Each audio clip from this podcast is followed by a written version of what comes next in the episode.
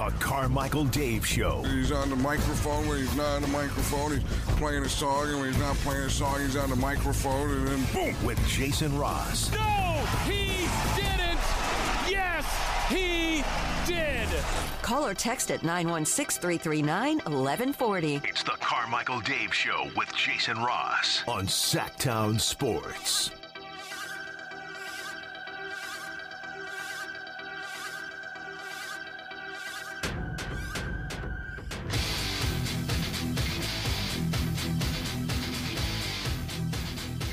And welcome into the second hour of the show. Jason Ross here with you. Chris Verlad running the show as always, doing great work there. We take you till ten here on Sacktown Sports. Kings back in action tonight against Denver. They're trying to get the sweep of the defending champs. That'd be a four oh sweep. That'd be impressive if they were able to do that. We got more on the Kings game tonight, but it is Wednesdays at seven. We always love checking in with the former King and current head coach of your U C Davis Aggies, Jim Les, as he joins us here on the Folsom Lake Honda Hotline. Coach, good morning. How are you? Jason, good morning. How are you? I'm hanging in there. How about yourself? I'm doing well. I was, uh, I caught the Jaime Jaquez uh. show the other night. Wow. I, that, I, that was, that was really impressive. I know as a coach, I mean, look, there, there's so many things that, you know, you probably watch it with a different lens than all of us, but I got to imagine watching a guy like that with just good old fundamentals and footwork, putting them on at a at a premium and high display. That's, you don't always see that. That was pretty refreshing to see. And, and, and also uh, the myriad of defenders he saw, mm-hmm. and kind of exploited each defender based on what his strength was against each defender, which was for for a rookie to process that and have that array of, you know, bag of tricks to go to was was really impressive. Yeah, and, you know, I mean, look, I think we can make cases for and against, but that's a guy that went to school all, all four years, got a lot of coaching, was well coached, and to his own credit, developed his game. But also, Coach, I got to imagine if you got an N B A lottery-type talent player to come through Davis and they were a freshman, you're going, well, yeah, I, I'd love to have you and get more wins out of you, but if if if you've got the talent, like – You're you're missing a window of opportunity here to take your career to places that not everybody can get to. Yeah, it's, you know, and, and, and everybody develops at a different, you know, pace. And uh, I always thought the toughest thing to do for if, if you're an N B A G M or a scout is those young kids. And you're trying to project out what they're going to be and how they're going to develop. And you see the talent or the potential at a young age, and where are they going to be three and four years down the road, not only physically, but also mentally. And the, the, the couple organizations that I've had an opportunity because of players that I've coached, um, it, it's amazing. And I, I wouldn't use names, but um, one organization that has a great reputation, when they wanted to come and scout one of our players, uh, they wanted not only to watch practice, they wanted to meet with academic coordinator, strength coach, every assistant coach, head coach, and sit down with each one of them and talk about the player, the person, the background, the work ethic, the character. And then I had another organization, same player, uh, the night before the draft, call me and and had just worked them out uh, once. And we had a conversation, and it was somebody I knew. So fifteen minutes of that conversation was personal, uh, and getting back to, you know, memories and, and talking. And the, the next fifteen or twenty minutes was, was about the player. And um, two different organizations, one had them ranked really, really low. One had them ranked really, really high. And um, it's just interesting to, to, to see the background. And, and, you know, you talk about heat culture. And mm-hmm. uh, I, I know the Kings do it this way now, but uh, with with the picks that they've gotten, it, it's no coincidence that you're making the right pick and getting a Keegan Murray. Uh, yeah. you're, you know, you're getting a um, – you know, I, obviously they, they drafted um, and it's, the, the, the kid at Indiana now. Oh, Tyrese Halliburton, yeah. Yeah, Tyrese. Um, because you do that kind of homework, but amazingly in this day and age, you're still getting teams that are shortcut yeah. and, and not doing their homework. And, um, you know, that's the difference. Yeah. And I, I would think this has got to translate to you too at U C Davis, whether it's the N B A and, and people trying to draft and finding the, the player that fits. I mean, look, for Hawkins to go nineteenth, I'm sure eighteen spots above, teams are kind of looking at that like, ah, what did we miss? Why couldn't we have done that? And maybe the guy they drafted ultimately will develop a little bit later, to your point. But the same with recruiting. I mean, you, you may think you, you, you've kind of done your due diligence, you've got it right, and I don't want to say you get burned, but that has happened to, to programs and to, to teams that draft. Is there a... I don't know, my my question your coach, I guess, is there one key contributor to you? Like, obviously, when you made it to the N B A, there, there's talent that's needed, a unique skill set, size, strength, speed, whatever it might be, but some other little X factor that, that separates the people that can really stay and maintain, whether it's as a college basketball player or in the pros that you've noticed, like, if they've kind of got this trait, we've got a really good chance for this person to succeed. Well, I, I think... a lot of it is the intangibles that are really tough to read. Now, you're trying to talk to as many people to get some insight, but uh, the toughness, competitiveness, work ethic, I think those, um, you know, having those at a high level give you a chance to be successful, even though maybe you're not the most talented, most athletic. Um, and then I, I think I Q, uh, especially, you know, at, at, at our place and in our system, um, we're obviously getting really smart kids. Uh, they're, they're, they're good students. Doesn't always transfer to being basketball I Q, but um, the trying to read and understand and talk to coaches about their ability to understand and see the game is really helpful. You know, we ask our guys to remember quite a bit in a scouting report. We run a lot of different actions and sets, and we've had guys that can easily pick it up and run those things, and we've had guys that have struggled to remember uh, those plays. You know, we, we'd like to play uh, ball screens a little bit differently, maybe for different guys, ball screens a little bit differently on, on sides of the floor. Uh, so that puts a premium on the I Q. And those, those to me are the probably the toughest things to evaluate. Mm. As we're talking with Jim Les, head coach of the U C Davis Aggies. Coach, you got the home finale tomorrow. You still have, you know, a couple road games and, and a tournament ahead, and still hope to get to the big dance. But when it's when it's the final game at home, and you've coached a guy like uh, Eli Pepper for for these years, um, what's it going to mean to see Elijah there playing his his final final home game? Yeah, it, it's it's really emotional. Uh, it's you know you, you have these young men, you know, in your life almost every day. Uh, you know, for the last four or five years, and um, you know they become an integral part of you and, and your life and your family, and uh, and vice versa. And uh, the, the the culmination of their career and all the memories and some of the struggles and the great moments, uh, it's it, it's it's emotional, and uh, so we're, we're excited to to celebrate that night with, you know, we'll have five seniors and, and their families, uh, but it, it's always v- very emotional, and you worry about your guys because it's you know there, there's a lot going on, and there's a ceremony, and there's family in town, and, and there's distractions, and then you know trying to keep guys grounded and centered for the game. So, uh, you know, it, it's it, it's a it's a special night. Uh, as a head coach, you always worry about all the extras that are going on and, and being able, because we're still in the hunt and trying to uh, play for positioning for our conference tournament. But look, look really looking forward to it, and, and appreciative of these young guys who have given a lot to our program and have done some great things. They've been awesome ambassadors for our university, and Uh, so looking forward to it. Yeah, it's a big game too, right? You, you've got you've hit a little bit of a skid here that you, you can correct. You still want to get right, like you said, positioning for the Big West tournament. And Hawaii's a team that beat you before, so you owe them. And just you know, kind of weighing all that, knowing that it's going to be an emotional night, but it could still end with a, a pretty good emotion by the end of the evening.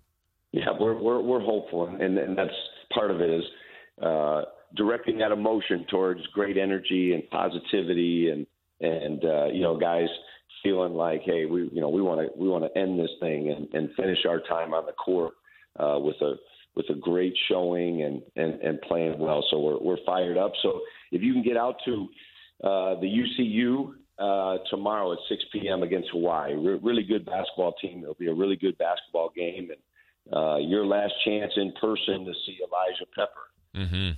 And I mean, what what he's done for the program, what he's done, the records that he has set. I know records are meant to be broken, but I mean, he's putting some distance now on that scoring record. No, it's uh, it, it, it's going to. I hope we have another one come down the road. uh, I'm I'm not really thinking about that or expecting that because uh, he, he's done some some really special things. And and you know, we were talking about that recruiting aspect and yeah. looking for the the special qualities and. I remember watching him, and, and he was playing on a you know a nondescript you know club team. Yet they were playing in a tournament against some of the big you know A A U uh, club teams that, that have all the reputation, and, and that's what attracted us to him is was his how hard he played, his competitiveness, and, and he didn't care that you know maybe he was the underdog or uh, that these teams and or the guys who were playing they were ranked such and such or the team was supposed to be this and they were supposed to lose. And he was just a fierce, fierce competitor, and you know that's translated into an, a, a really good career. He's gotten better every year, and uh, he's just turned into a heck of a player. And he'll he's going to get another a, a number of opportunities. I, I think to work out for N B A teams based on what I'm hearing, and um, I don't know if there's a chance he'll get drafted. It's a possibility depending on how his workouts go, but I know he'll be in some. Uh, summer camps and summer leagues, and, and he, he has a chance the way he shoots the ball uh, to, to to maybe come back to Sacramento and play again, hopefully. Yeah, that'd be fun to watch, fun to track. Coach, I'd love to ask you kind of something that, that hit the national stage as a talking point that really is is relevant to college basketball, but the, the scenario of storming the court. We had the situation where Wake won the game, uh, an injury there to a Duke player. We had one earlier in women's game with uh, Caitlin Clark getting hit by a fan. Um, you know, that's happened for many years and sometimes nothing happens, but sometimes things can happen. What's just your, your take, your perspective on, on whether or not we should even have the ability to storm the court?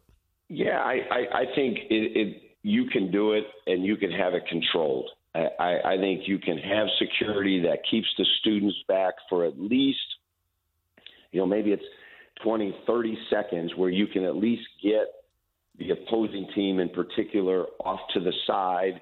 Maybe there doesn't have to be a handshake on that night, and just get them moving off the floor, or at least get them in a secure area where, you know, it's roped off where they can walk off the floor without having any confrontations. Uh, you know, you, you, you want to enjoy the, the enthusiasm of a big win and celebrate with your fans and the students. And I think that's special. Those are special memories. Um, but the, all of these incidences were it's immediate. The game ends. And, you know, I, I know Filipowski's taken a lot of flack, but mm. there, there's a lot of emotion that that's going on in the game. And the last thing guys are thinking is, hey, how do I clear myself and get off this court and not get run over, not bump into somebody and do all those things. They're, they're, they're in and about the emotion of the game. And that's the last thing that's going through their mind. So, The the administrations have to protect the players, the visiting players in particular, and, and just it, it, it's thirty seconds. Literally in thirty seconds, you could get that done and still enjoy a big victory and, and let your students celebrate and your and your student athletes celebrate. I think that's a good perspective, Coach. We really appreciate your time each and every week. We look forward to talking to you next week. We want everybody to get out to watch the Aggies home finale, honor that senior class of guys you're saying uh, goodbye to, at least on the home floor. Enjoy the emotions, all the good with that tomorrow, Coach. Uh, take that all in, and uh, let's see if the Aggies can get that W tomorrow night. Thanks, Jason. Appreciate it. Appreciate you having me on. I appreciate it. That is uh, Jim Les, head coach of the U C Davis Aggies. Aggies and Hawaii tomorrow night. That'll be at U C Davis. We're back. Three for Madness, three questions, three answers, brought to you by Fire Wings. Coming your way next. Three questions, three answers. It's Three for Madness on the Carmichael Dave Show with Jason Ross. Here's question one.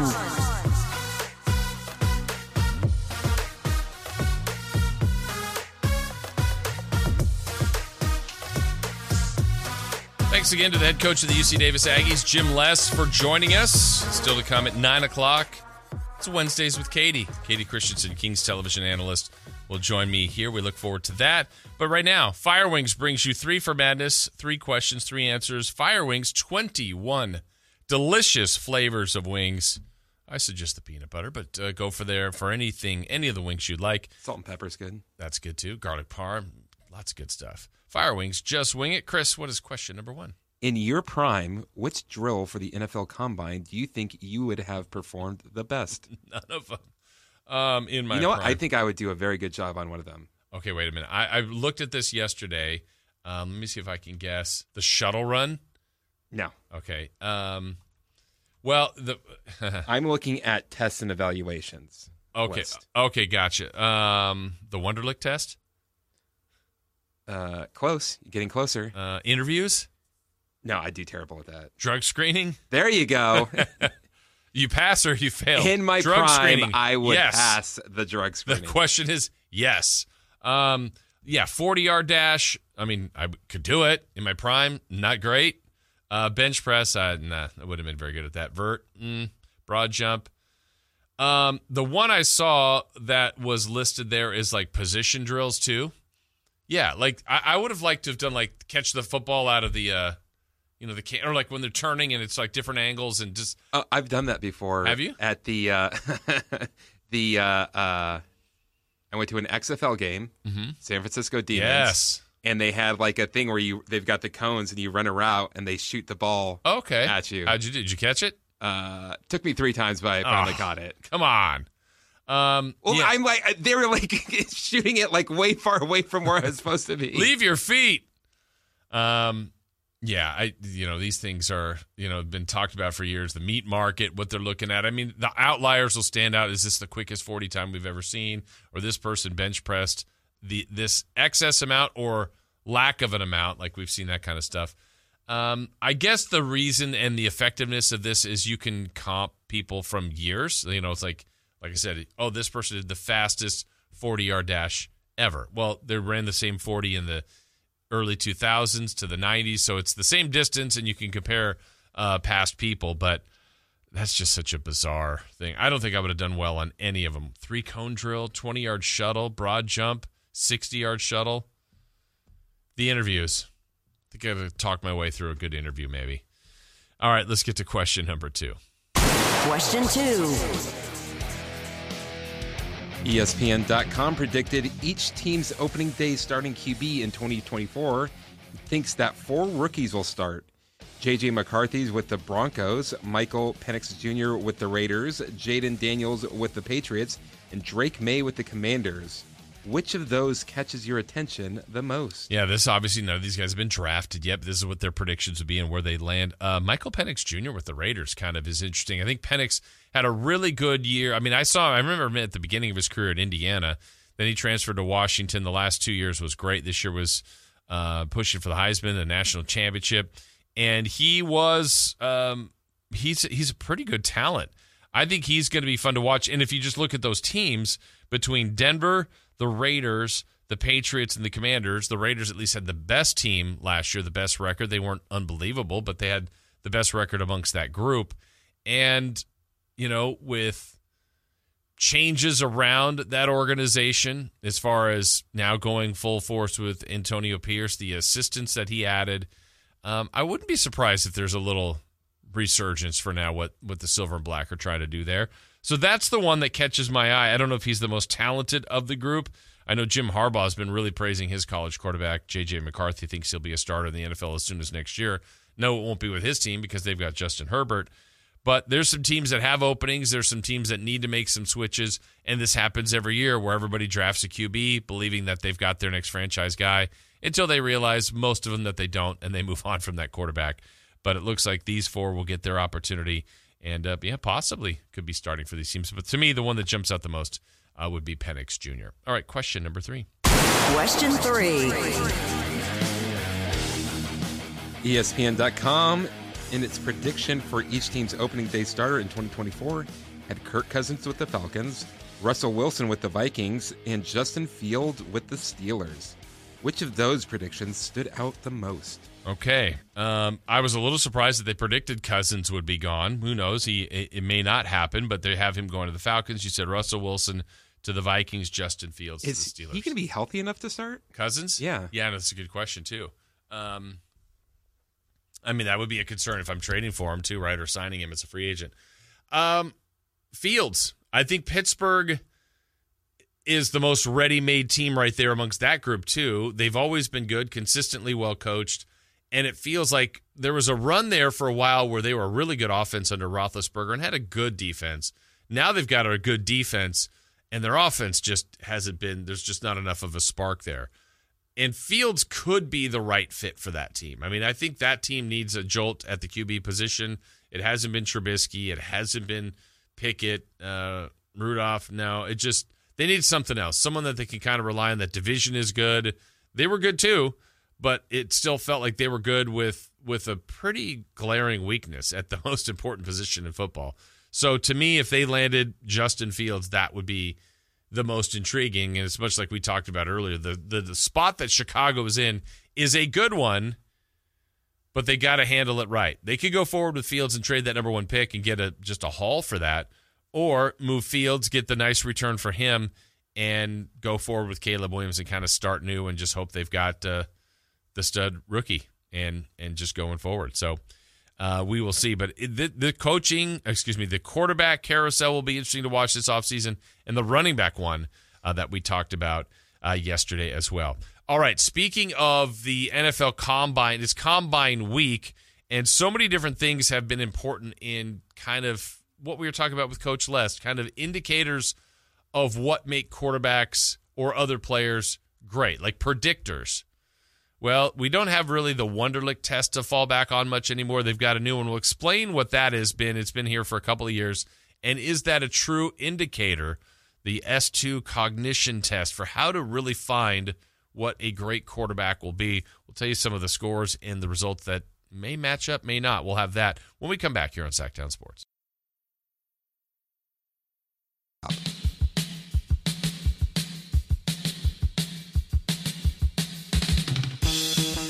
The only place in the morning to get your sports fix. Live and local. The Carmichael Dave Show with Jason Ross.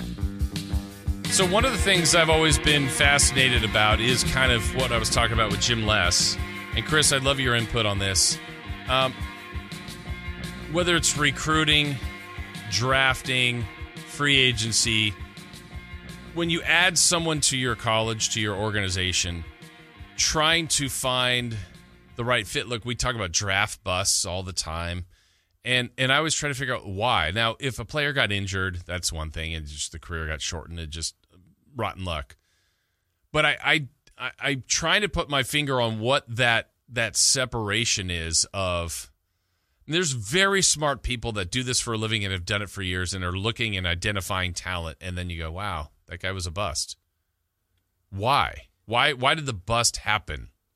Is it that they just haven't seen them against the competition that they face in the pros? I, I don't know. And I'm, you know, I know for a, I don't, I shouldn't say for a fact, but for pretty good knowledge that sometimes situations change in people's lives. And I think we all have different motivations at different times. And I think when you're young and you're growing up and you're like, I want to be a professional athlete, just kind of as a blanket statement. Then if you've got the talent enough to do it.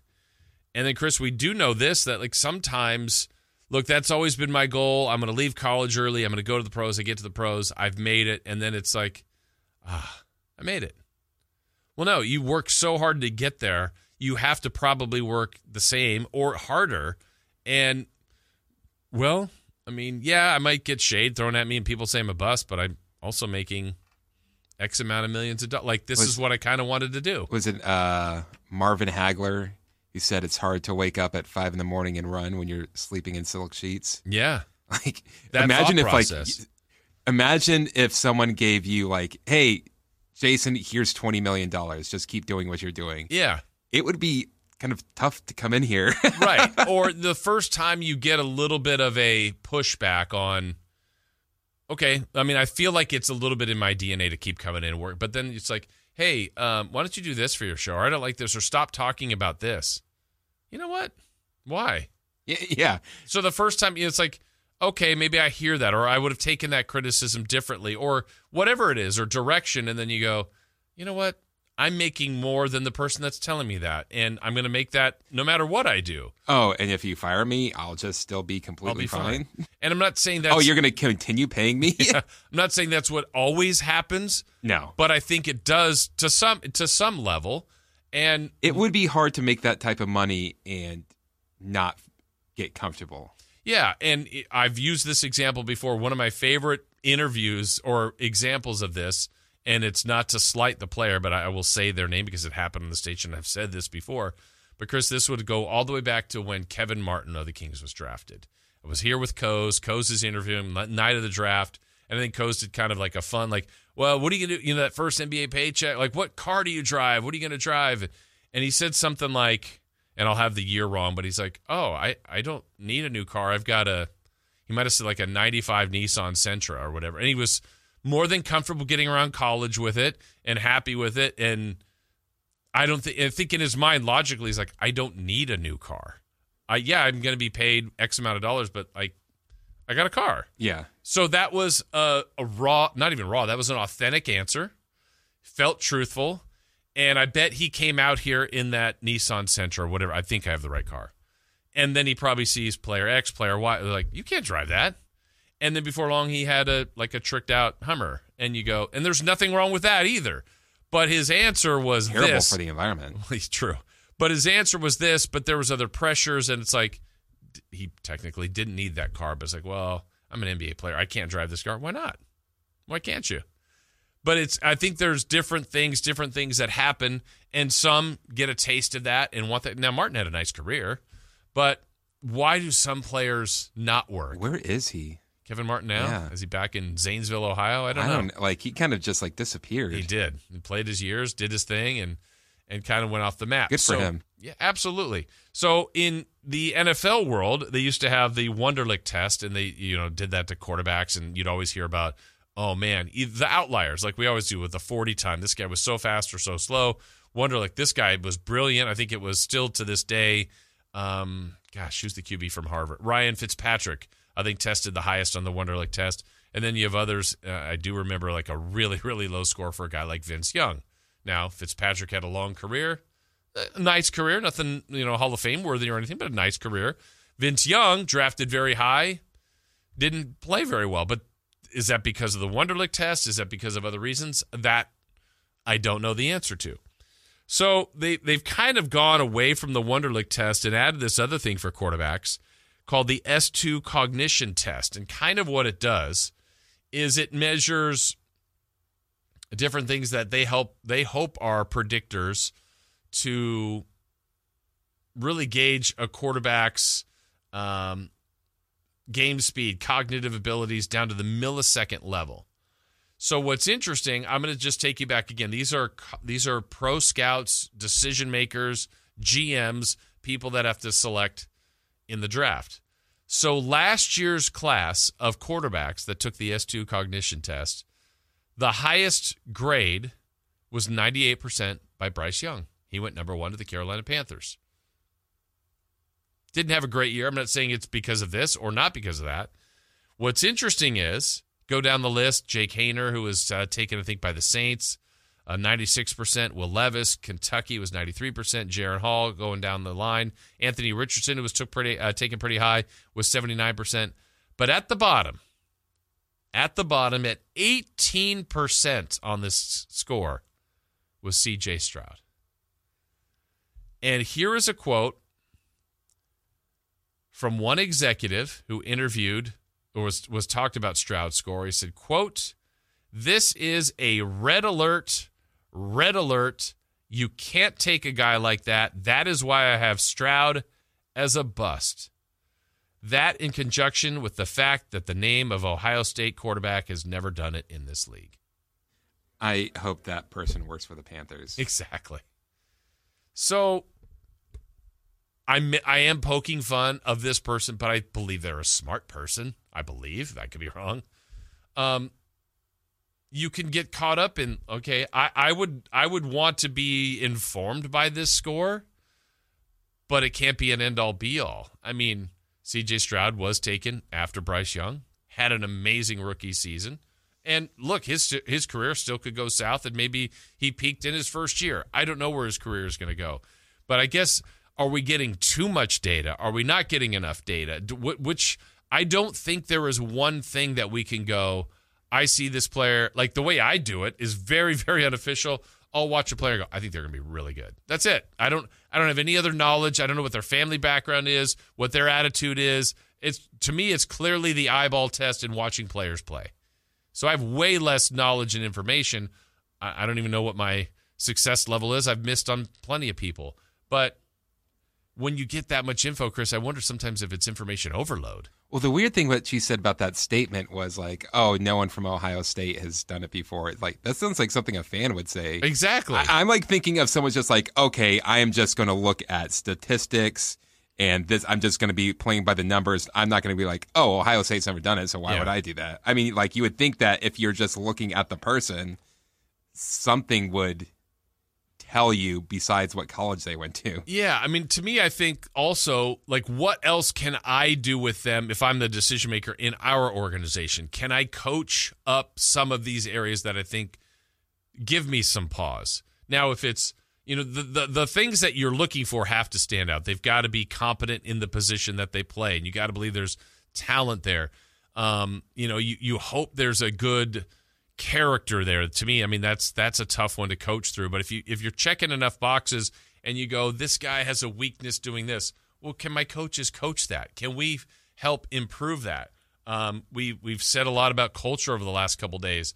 I believe the Miami Heat that are looking at these players are identifying something that they see, probably some, in, in my eye, is something related to character and work ethic that they go, if you've got those things along with talent, you're you're our guy, you're a Heat player, and then they foster that and grow it.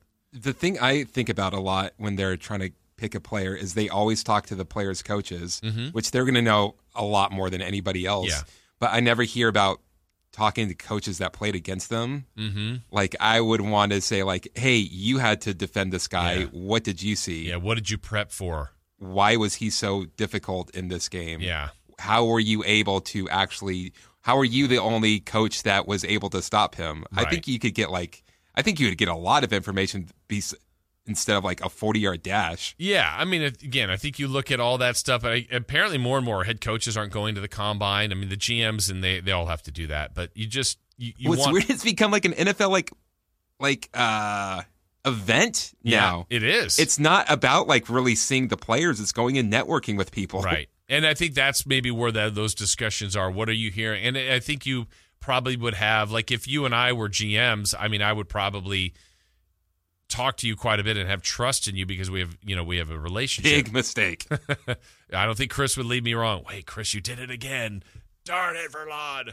Um, but I think that it is a lot of networking there and, and, and fact finding and information. And, and then you get people that, you know, I know that's got to happen. I mean, imagine this amongst um, G Ms where if you and I are having talks and you're like, oh, man, you know, the guy, if I were picking number one, because I'm sure they do that, like, if I were the Bears and I would take this person. Yeah. And then, you know, over time, there's like a mental Rolodex. Like, oh, God, Chris said that person and they weren't very good. Or they were, he was right again. They That guy went eighth and he would have taken him number one and he was the best player in the draft. Like, you just, I'm sure they store that in or their worst thoughts or worst misses. They've got to know all that That's stuff. That's another thing. As the draft keep comes up, like, people stop paying attention to the draft boards. Yeah. Like, that's another – the the coaches, the G Ms, they do not have a draft. They have their own draft board yeah. of what they see, but it doesn't match up to what E S P N, C B S, right. all of those different draft boards are. That's always one of my funny uh, – I guess it's a pet peeve because if – someone on most draft boards is supposed to go eighth, and they went second. They're like, oh, they went way early. To Mel Kiper's draft board? They went early on Mel Kiper. Like, he's not drafting. That's, I mean, you're, you're getting that assessment and from someone's opinion. I think if you were to talk to Mel Kiper, he would say the same thing. yeah, I mean, so it's like, or whatever, whoever they, ex, you know, N B A draft dot com says This player should have gone tenth, and they went seventeenth. Wow, what a steal. Is it? Is it? So that it, it's an, obviously not an exact science. We'll see what the S two Cognition Test reveals for the upcoming uh, draft class as well. How about the forty-niners? They're going to be checking out a busy offseason. They still got to figure out uh, defensive coordinator, Brandon Ayuk's situation, what they're going to do at the N F L draft as well. John Lynch spoke a bit yesterday. We got some of his reaction to what's going on with the forty-niners as they're trying to get back to the Super Bowl. We've got that. We've got Katie Christensen still to come on the show and so much more straight ahead here on Sacktown Sports.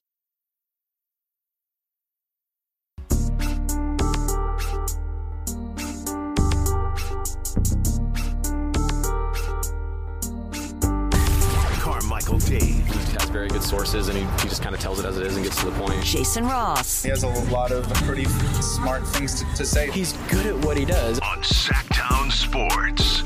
Coming up at nine, Katie Christensen will join us live from Denver. Kings and Nuggets. Much more of a preview on the Kings and Nuggets matchup tonight, including if uh, the Kings got any help on their night off. We'll explain that, the latest in our standings watch coming up. A little bit more here on the N F L with Combine Week here. John Lee, Lynch was speaking yesterday. We got some of that audio, but let's check in with Jeff.